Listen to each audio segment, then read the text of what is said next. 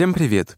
Это подкаст «Давай голосом», в котором мы слушаем лучшие журналистские расследования и репортажи о России и беседуем с их авторами. Мы делаем этот подкаст вместе с премией «Редколлегия». Материалы, отобранные экспертами «Редколлегии», авторы текстов вошли в список претендентов на присуждение премии. Меня зовут Владимир Шведов, я главный редактор портала «Такие дела». А меня зовут Настя Лотарева, я специальный корреспондент русской службы BBC. Сегодня у нас не как обычно, когда мы читаем текст и разговариваем с авторами, потому что автор сегодняшнего текста, он называется называется «Смерть в интернате», и его написала Юля Фалер с ТВ-2, это томский сайт. Так вот, автор этого текста буквально, по моему любимому выражению, посередине нигде, и едет, по-моему, из Томска в Новосибирск, и буквально сигнал просто не ловит, и созвониться мы с ней не можем, но текст этот считаем очень важным, мы хотим, чтобы вы его послушали, и обсуждение тоже. Это история домашнего ребенка, который попал в детский дом для детей-инвалидов, и там погиб. И это не такая простая история, которая, как может показаться по заголовку, да, там и моему описанию. В отличие от, может быть, каких-то других случаев, мы точно знаем, кто стал причиной смерти этого ребенка. Но, как ни странно, когда ты читаешь или слушаешь этот текст, ты приходишь к выводу, что виноват отнюдь не тот человек, а, из-за которого главный герой текста погиб. Мне кажется, главная драма этого материала даже не в том контексте, в котором находятся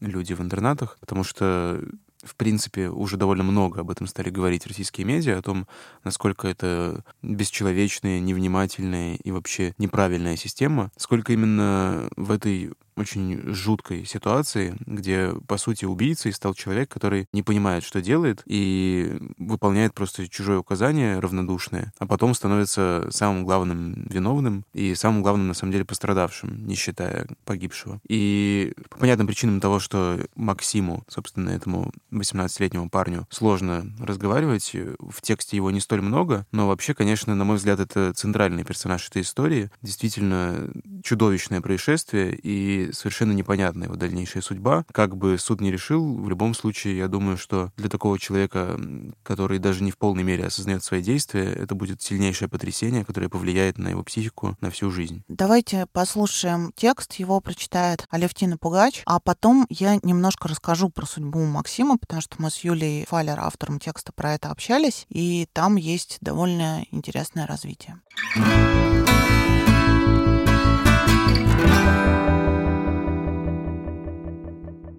Лёша родился в Томске в 2005 году. Как рассказывает его бабушка, Лёша с детства стоял на учете у психиатра и пил таблетки. Лёша инвалид с детства. Умственные отклонения тяжелой степени со значительными нарушениями поведения. Плохо говорил, издавал звуки. Его мать закончила медицинский университет в Томске, но после получения диплома не работала, занималась ребенком. Бабушка почти всегда была рядом с внуком. Четыре года назад умер отец Лёши. После этого бабушка стала еще больше времени находиться с внуком и помогать дочери. «Невозможно было работать, тяжело», — говорит бабушка Лёши, Галина. Мы с дочкой вдвоем ухаживали за Лёшей. Один в магазин идет, другой с Лёшей. Один готовит, другой с ним. Один посуду моет, другой с ним. Я была с ним 24 часа в сутки и днем, и ночью. Мы с ним жили в одной комнате, спали на разных диванах. Он встает ночью, я тоже встаю. За руку меня берет. Он без меня не может. Каждую ночь он укутывался в одеяло. Мы с ним гуляли. Лёша не переносил шум, даже от стиральной машины. У него начинала болеть голова. Его раздражали крики. Плохо говорил. Если его не понимали, он начинал психовать. С самого детства Лёша пьет тяжелые таблетки, говорит Галина. Но последнее время таблетки перестали помогать. За последний год Лёша лежал в больнице три раза. Ему не помогали уколы. Впервые в интернат Тунгусова Лёша попал три года назад, когда ему было 12 лет, и находился там полгода по путевке от Департамента семьи и детства. Потом вернулся домой в Томск. Так было три раза. Когда матери Лёши нужно было поправить здоровье и сделать ремонт дома, мальчик ехал в интернат. У Лёши начался переходный возраст, говорит Галина. Врачи советовали нам отдать его в интернат. Но мы не хотели, нам было жаль. Мы его временно туда отправляли. На вопрос, как в интернате относились к Лёше, бабушка говорит, это был самый тяжелый ребенок. Дома Лёша очень любил гулять. Как увидит одежду и начинает одеваться на улицу. Я с ним иногда боялась выходить на улицу из-за машин, говорит Галина. Он уже был большой, я с ним не справлялась. Он мог меня утянуть. Я думала, что в интернате они будут много гулять. Но не получилось. Воспитатели жаловались, что с ним тяжело. Случившееся в Тунгусово записано на камерах наблюдения. Видеозапись приобщена к материалам уголовного дела как вещдок. Пока идет следствие, показывать эту запись нельзя. Журналистам удалось посмотреть кадры, сделанные в Государственном детском воспитательном учреждении. Видео записано без звука. Раннее зимнее утро в интернате в Тунгусово. Комната для занятий. Там стоит телевизор, диван, столы и игрушки. В комнату заходит сотрудница интерната с палкой в руках и затаскивает Лёшу в комнату. У Лёши связаны руки. В комнате никого нет.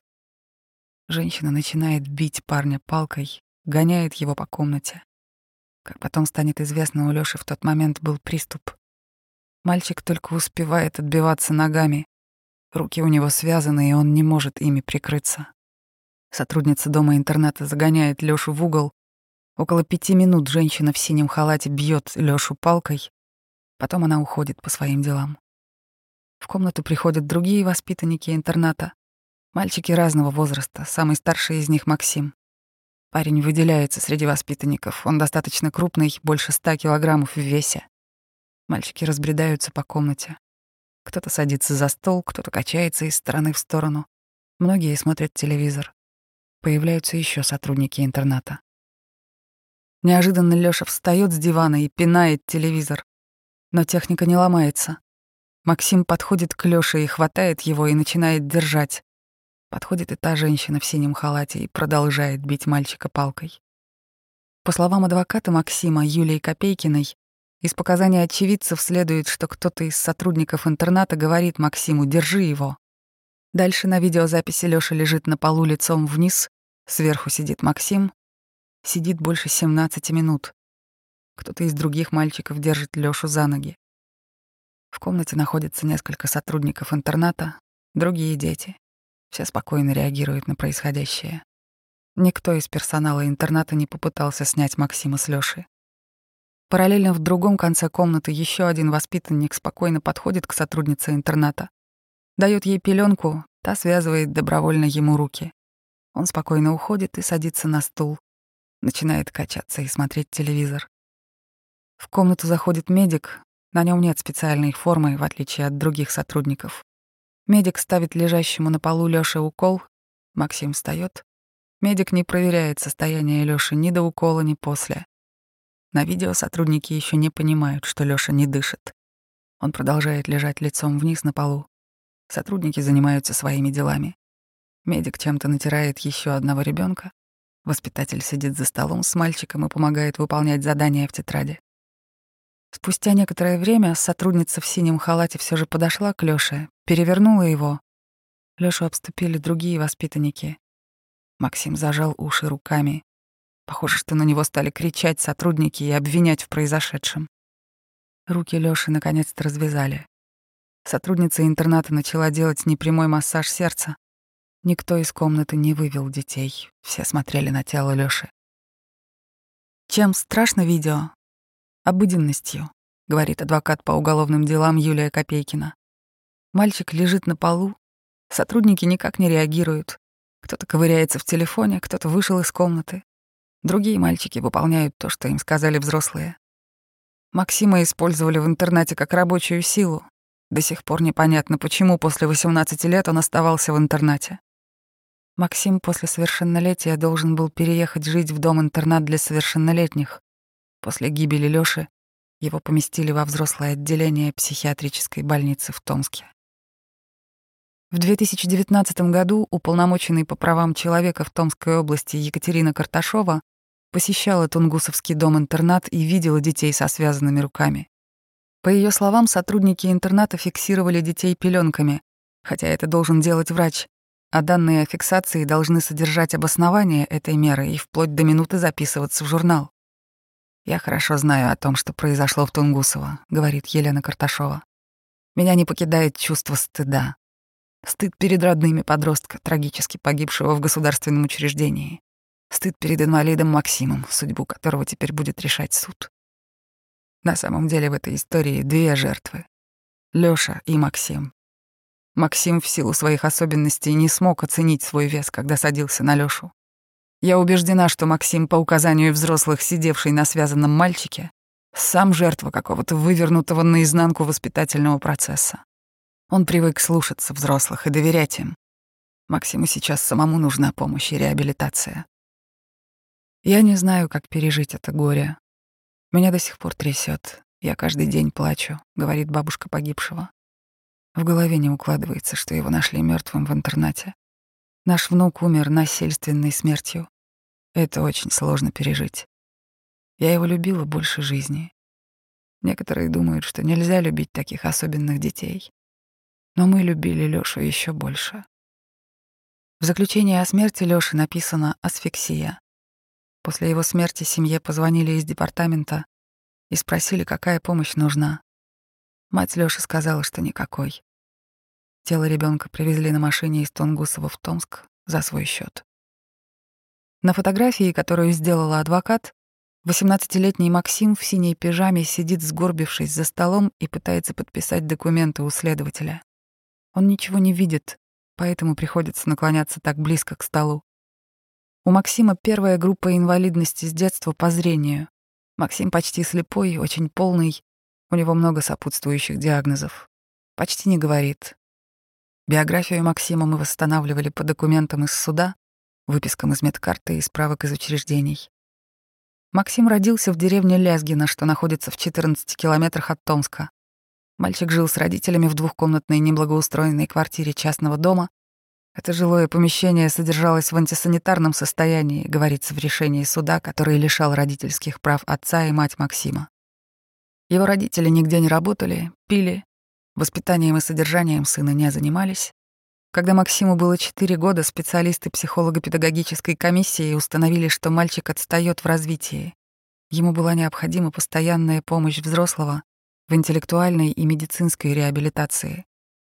На судебное заседание в 2011 году о лишении прав они не явились. Родителям мальчика неоднократно предлагалось лечение от алкогольной зависимости. Оказывалась материальная помощь, говорилось в решении суда.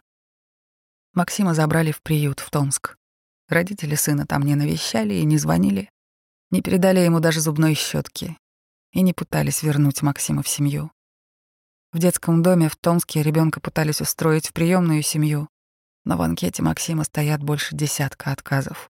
Гипотетическая семья желание знакомиться с ребенком не изъявила. В детский дом-интернат для умственно отсталых детей в Тунгусово Максим попал в 2011 году. У Максима есть три родных сестры, которые тоже попали в детские дома. Двух девочек усыновили иностранцы. Это произошло еще до принятия закона Димы Яковлева, по которому иностранцам запретили забирать детей из российских детдомов. В Тунгусово Максим пошел в коррекционный класс школы. В школе практически не пропускал занятия без уважительной причины. Вот что пишет о Максиме его учительница. Максим охотно вступает в контакт, Внешне спокойный и приятный, иногда бывает упрямым, очень редко агрессивен. Отношение к учителям и окружающим уважительное. Присутствует стремление выполнять какие-либо требования, помочь одеться другому ребенку, подать что-либо. Знает написание своего имени, письменные буквы пишет по обводке. Навыки простейшего счета, чтения и письма не сформированы, различает только основные цвета. Временные понятия недостаточно развиты. В пространстве не ориентируется. Максим хороший помощник. С большим удовольствием помогает взрослым заправить кровать, мыть полы, пылесосить и любит чистить снег. На просьбы взрослых реагирует положительно, говорится в документе из интерната об условиях жизни Максима. По суду родители Максима должны выплачивать сыну алименты, но они нерегулярно отправляют деньги.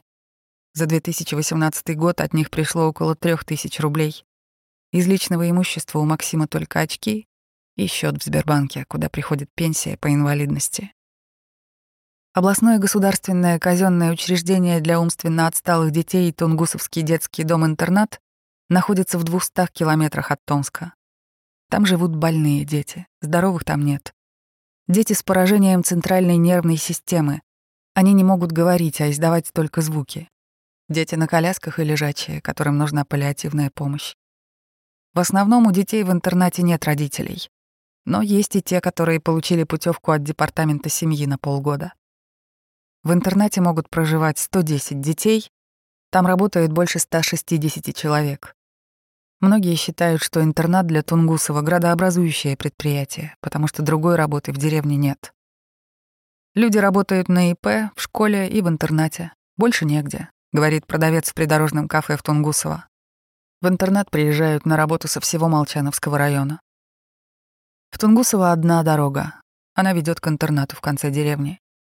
За интернатом сразу кладбище и сосновый бор. На старых корпусах интерната рисунки из сказок и мультиков. Новые детские площадки, качели и лавочки. Строится новое большое здание. На улице играют несколько мальчишек. В одном из корпусов плачет ребенок. С журналистами сотрудникам интерната говорить запретили. Зайти на территорию интерната нельзя. Калитка закрыта. Входить можно только родителям и реабилитологам, которые приехали из Томска. Журналистка и общественный помощник Лариса Недоговорова вместе с уполномоченным по правам человека Еленой Карташовой пару лет назад побывала в интернате. В Тунгусово ничего не меняется с 1956 года, рассказывает Лариса Недоговорова. Старые корпуса одноэтажные для мальчиков и для девочек. Администрация, хозпостройки. Сейчас строится новое здание. Внутри все выглядит не страшно. Современный ремонт, приятные стены, телевизор. Старые здания не приспособлены к новым стандартам. Там нет доступной среды для детей на колясках. Совершенно ужасное впечатление на нас произвели баня и туалеты. В туалете стояла одна закрытая кабинка для персонала. Остальные отверстия без кабинок и без унитазов. Над дырками стояли стулья, где вырезали отверстия. Мы потеряли дар речи. После нашей проверки унитазы заменили. Еще у них есть отдельный корпус, где находится общая баня. Там находится прачечная, где стирают, как в средневековье. В бане полки и тазики. Все в зеленых и коричневых цветах. В эту баню было страшно и неприятно зайти. Приблизительно так же было в колонии строгого режима в городе Асино Томской области. Мы еще проверяли комнаты для занятий. Ящики с новыми игрушками, книгами и развивающими играми были заклеены скотчем. Сотрудники интерната не знают, как работать с такими детьми. Агрессия детей с поражением центральной нервной системы — это их синдром, а не их плохое поведение. С такими детьми должны заниматься люди со специальным образованием. Таких детей нельзя шлепать, как это делала нянечка с погибшим подростком. Нужно привлекать специалистов, но отбирать не из кого. Беда Тунгусова в том, что там некому работать. По информации сайта «Работа России», педиатру предлагают в интернате в Тунгусово от 45 до 52 тысяч рублей, медсестре от 25 до 35 тысяч, соцработнику около 24 тысяч. Я сторонник того, чтобы во всех психоневрологических интернатах были камеры наблюдения, говорит уполномоченный по правам человека Елена Карташова. Когда произошла трагедия в Тунгусово, те, кто должны были просматривать камеры, никак не отреагировали. Взрослый человек мог остановить эту ситуацию в любую секунду. Мы хотим, чтобы видеозаписи с интернета транслировались в город, у сотрудников интерната должны быть базовые навыки работы с особенными детьми. Детей нельзя бить, у них такое состояние здоровья. Сотрудники должны постоянно проходить обучение. Нужно заниматься вопросами профвыгорания. Задача руководства — проводить обучающие семинары и тренинги для сотрудников, помогать им справляться с негативными эмоциями. 52-летняя Ольга Щеголева увидела анкету десятилетней Яны на сайте о приемных детях Приехала из Самары в Тунгусово и забрала девочку из интерната в 2018 году. У Ольги 11 детей. Трое родных, четверо приемных и четверо усыновленных. Ольга провела несколько дней в Тунгусово, чтобы познакомиться с девочкой. У Яны спина бифида — это врожденный дефект развития позвоночника. Она передвигается на инвалидном кресле. Теперь Яна живет в арт-поместье для людей с инвалидностью «Квартал Луи» в Пензе. Мама Яны, Ольга, ведет там свой проект под названием «Новый берег» и помогает приемным семьям с детьми с ограниченными возможностями здоровья. Когда я приехала за Яной в интернат, ребенок был очень запущенный, рассказывает Ольга. Девочка не была обследована, В медкарте было заполнено два листика. У нее в очень плохом состоянии находились ноги. Дома я их выпрямила за два месяца. В интернате все очень бедно и скудно. Было ощущение, что я попала в 1960-е. Очень грубо с ребенком обращались нянечки. Яна мне говорила, что их били и обзывали. Яна очень закрыта и не хочет вспоминать это место.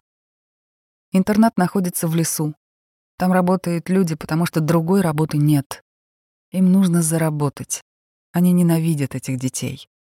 Сделали бы интернат в черте города, люди бы обратили внимание на эту проблему. Многих детей можно было сохранить. У Яны были проблемы с ногами, маленький словарный запас. Три года назад у ребенка не было даже обычной разговорной речи. Сейчас Яна ходит в школу, читает книжки и занимается слэдж-хоккеем. Она лучший игрок в команде. По информации от уполномоченного по правам человека Елены Карташовой, в Томской области сейчас готовят программу модернизации детских домов-интернатов. В основе программы выступают три принципа — открытость, повышение квалификации сотрудников и повышение качества жизни воспитанников. Все паллиативные дети в этом году переедут из Тунгусова в Томск в Росток, Центр помощи детям, оставшимся без попечения родителей. В областном департаменте семьи и детства говорят, что взяли ситуацию на особый контроль. Пока идет следствие, говорить о причинах смерти Лёши они отказались. Отказался от общения и директор интерната. Известно только, что оттуда уволили сотрудников, причастных к происшествию. Кто просматривал видео с камер в интернате и почему эти люди не остановили происходившее в комнате, нам так и не ответили. Как рассказали в пресс-службе департамента, на работу в детский дом-интернат берут только тех сотрудников, у кого нет судимости за причинение вреда жизни и здоровью человека. Сейчас в учреждении разработана программа дополнительного обучения и повышения квалификации сотрудников и алгоритм реагирования на записи с видеокамер в случае чрезвычайных ситуаций. В учреждении работает психолог, который может оказать поддержку, в том числе сотрудникам, отмечают в пресс-службе. В апреле, когда сняли ограничительные меры по коронавирусу, Сотрудники департамента организовали встречи в интернате с общественниками, представителями уполномоченного по правам ребенка, полицией, следователями и специалистами по опеке. Те придумали около 20 способов помощи персоналу интерната и его воспитанникам. Например, после смерти Лёши в интернат будут ездить специалисты, которые займутся проблемой профессионального выгорания у сотрудников. По словам уполномоченного по правам человека Елены Карташовой, Ситуация в интернате в Тунгусово взята на жесткий контроль. Молчановская прокуратура после смерти мальчика нашла в интернате и отделе опеки множественные нарушения. Но, несмотря на это, единственный обвиняемый в деле о смерти Лёши — Максим. Участвовавших в наказании Лёши сотрудников интерната уволили. По словам местных жителей, одна из сотрудниц теперь моет полы в придорожном кафе. Следователи сейчас решают, совершили ли медсестра и другие работники интерната преступления или нет. Младшую медсестру, которая била Лёшу палкой, обвиняют по статье неисполнения обязанностей по воспитанию несовершеннолетнего. В отношении тех, кто смотрел видео с камер и не остановил происходящее в комнате, идет доследственная проверка. Региональный СК расследует уголовные дела по статьям «Халатность», оказание услуг, не отвечающих требованиям безопасности и причинение смерти по неосторожности. Согласно заключению психолого-психиатрической экспертизы, Максима признали невменяемым и представляющим опасность для себя и окружающих. Следователи предложили отправить его на принудительное лечение. С января Максим живет в психиатрической больнице. Уполномоченный по правам человека в Томской области Елена Карташова трижды ездила к Максиму в психбольницу, передавала альбомы для рисования, карандаши и продукты, в психбольнице другой режим питания, чем в интернате для детей. Ужин заканчивается в 18. Для Максима непривычно рано. Максим первое время ходил голодным, рассказывает Карташова. У Максима, как и у многих детей-сирот, на счетах находится сумма не менее миллиона рублей. Но он не может ими воспользоваться. Елена разговаривала с ним и хотела услышать его версию произошедшего. Диалог с Максимом получается не очень. Половину вопросов он не понимает. Иду к выходу из больничного отделения и слышу от него вопрос, а когда мы поедем домой? Домой — это в Тунгусово. У меня ком стал в горле. Несмотря на все случившееся, он продолжает считать это учреждение домом. Там он не потерянный подросток в больничной пижаме. Там привычная жизнь. Есть друзья. Другого дома он не видел. «Мы не можем найти, кто отвечает за Максима», — говорит адвокат Юлия Копейкина. Из Тунгусова Максим попал в психиатрическую больницу. Из интерната ему ни разу не передали ни одной посылки. Сейчас его навещают только сотрудники ОНК и адвокаты. Адвокат Юлия Копейкина запустила сбор денег на еду Максиму. Собрали около 18 тысяч рублей. Раз в неделю ему возят в больницу фрукты, печенье и сок. Купили мыло на все отделение. Судить Максима должны были в апреле 2021 года в Молчановском районе, там, где произошла трагедия. Но суд перенесли. Машину, чтобы возить Максима из Томска в Молчаново в психиатрическом отделении, не нашли. Судья не стал назначать выездное заседание и ушел в отпуск.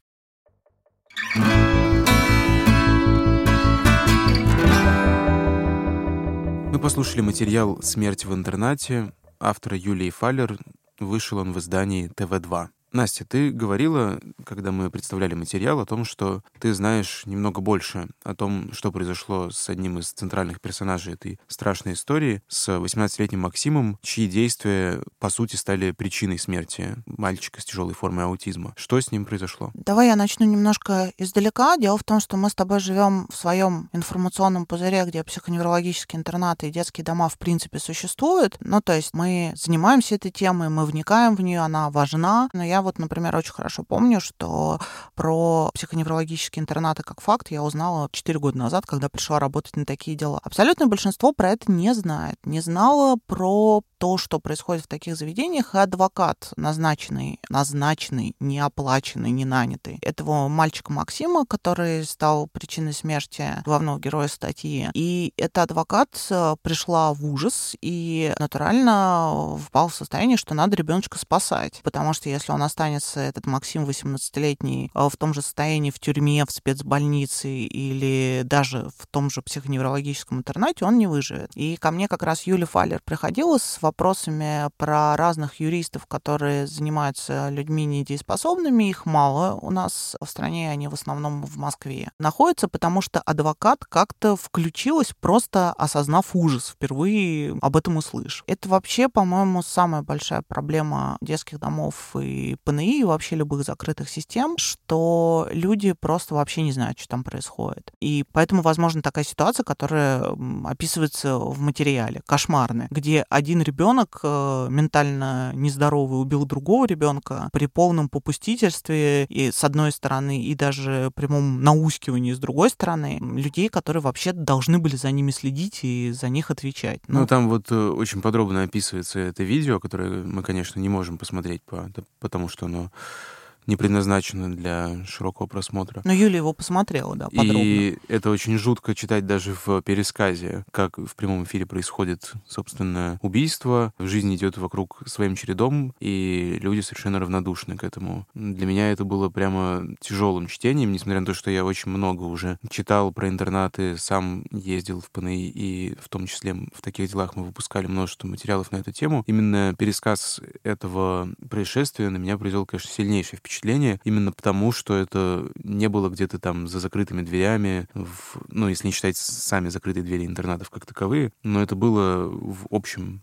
пространстве, и это было максимально повседневно. А потому что понятие нормы едет. Потому что для воспитателей и для персонала, и для вот этой внутренней закрытой системы ПНИ или детдомов это норма. Нужно быть внешним человеком, чтобы понять, насколько это ненормально пресловутый недавний текст, который вышел на новой газете Лена Костюченко про психоневрологические интернаты, ровно на этом и построен, что приходит такая Лена пожить в психоневрологическом интернате все время спрашивает, типа, а вы их бьете? А почему с ним не разговаривают? А почему происходит так, а не иначе? А персонал там вопросов не понимает. Ну, типа, в чем вопрос? Ну, вот здесь, в этой же истории, тоже палкой избивают этого парня, хотя пусть даже он проблемный, может быть, действительно с ним сложно, но твоя работа, в общем, сделать так, чтобы этому человеку было легче, и избивая его палкой или там заставляя других а, подопечных садиться на него и фиксировать, ты явно не приблизишь его какую-то реабилитацию и поддержку. И вообще, конечно, это очень по-тюремному выглядит даже сам факт, когда ты одних твоих подопечных натравливаешь на других. Это ужасно. Хотя об, об интернатах в последнее время говорят много, ты верно заметила, что мы все еще находимся в том пузыре, где эти тексты производят какой-то эффект и небольшой резонанс, но реально я уверен, что 85% жителей нашей страны очень-очень слабо понимают, что такое ПНИ и какой ужас там происходит. Как, собственно, и родители этого погибшего парня, и в этом и ужас. Они почему отдали парня на время, на время в интернат? Потому что там мама с бабушкой растят ребенка, ребенок вырастает и становится юношей, а он при этом там неуправляемый, сложный, и бабушка натурально боится с ним гулять, потому что боится, что он куда-то пойдет, она его просто не удержит, что часто бывает там с людьми с ментальными особенностями. И они на время отдали его в интернат, чтобы он там больше гулял, потому что у них в голове есть какое-то понимание, что там есть профессиональные люди, которые там как-то скорректируют, это все сделают, ну, типа, а как они могут скорректировать с их точки зрения палкой побить, зафиксировать там, еще что-то. Ну, то есть там довольно очевидно, что семья этого погибшего ребенка не очень отдает себе отчет. И ровно так же не отдает себе отчет мама, которая родила ребенка с какими-то особенностями, и вот она лежит такая в роддоме Омской области, и над ней стоят 10 врачей и говорят, слушайте, ну отдайте в детский дом, но будет лучше. Вы себе здорового родите, нормального, а там специалисты, они будут с ним работать. И это штука, которую неоднократно слышат все родители людей с любыми особенностями, ментальными, не ментальными, какими угодно, что там есть специалисты. А дальше вот мы смотрим эти материалы и видим, какие классные там специалисты. Это еще одна из важных тем этого текста, что неоткуда этим специалистам взяться. То есть даже если вдруг будет на это запрос и будет э, готовность таких людей привлекать, никто не поедет в эти места, никто не будет работать за эти деньги, и нужно кардинально все перестраивать для того, чтобы родители детей с нарушениями развития могли доверить своего ребенка каким-то официальным структурам государственным, не опасаясь того, что с ним может произойти какое-то ужасное происшествие. И, возможно, именно поэтому в профильном сообществе так много риторики о том, что нельзя как-то декорировать там или улучшать существующие учреждения и нормы, которые есть сейчас, а нужно действительно все радикально перестраивать и создавать принципиально новые механизмы социальной поддержки людей с инвалидностью. Ну, это вообще такая эволюция, в том числе благотворительного подхода, ну и вообще нормального общественного подхода, потому что сначала ты такой думаешь, что там детские дома в нищете, нужно привезти туда подарочков. Более того, они, кстати, в 90-е, даже в начале 2000-х, они действительно были в нищете, и нужно было при- привезти туда подарочков. Ну, даже вот а этот по... интернат в тексте говорится, что там ремонт более-менее нормальный, то есть это следующий это, шаг. Это э, следующий шаг, про который я хотела сказать, что вот там недостаток денег у персонала там и так далее. Вы себе не представляете, а чтобы представить, вы можете почитать материалы и на таких делах, да, там и в «Новой газете», в «Коммерсанте» Оля Алинова пишет об этом долгие годы. Это невероятная прорва денег это очень финансово выгодная штука. Именно поэтому она и сохраняется, и это не сказывается ни на качестве специалистов, ни на чем. Ну вот, а дальше там ты привозил подарочки, и ты в какой-то момент, ну там, побыл волонтером, сделал там, не знаю, несколько классов по маловарению, дальше взял детей на выходные, в какой-то момент тебе действительно приходит довольно жуткое осознание. Я при очень большой вовлеченности в тему детских домов не волонтерю в детских домах, ровно потому что в какой-то момент меня просто накрыло понимание, что единственный способ сделать ребенка из детского дома хорошо, это взять его в семью. Ну, то есть все остальное это вот наклейка пластыря. Это примерно так же э, с психоневрологическими интернатами. Что нужно сделать, чтобы улучшить эту систему? Правильный ответ — ничего. Ее надо полностью переделать. Это ровно та штука, которую нужно решать общественным давлением. Простите меня за небольшой митинг на этот счет. Ну и помимо общественного давления, конечно, информационным сопровождением больше таких текстов продолжать их выпускать, хотя изнутри кажется, что сказано уже все, на самом деле нет, и надо продолжать говорить об одном и том же, и я думаю, что еще немало будет важных текстов об интернатах в ближайшие месяцы и годы, потому что вряд ли реформа вдруг произойдет, к сожалению, хотя говорят о ней очень давно и долго. Увы, шаги минимальные, шаги очень точечные, поэтому нужно продолжать об этом говорить. А еще пару слов скажу про издание, в котором вышел этот текст. Дело в том, что буквально вчера ТВ-2 исполнилось существовалась 30 лет. Это была большая томская телекомпания, одна из первых и долгое время единственная частная телекомпания негосударственное телевидение в провинции. Они достигли невероятных успехов. Я не помню, то ли у них 4 ТЭФИ, то ли 5 ТЭФИ. И также ровно на ТВ-2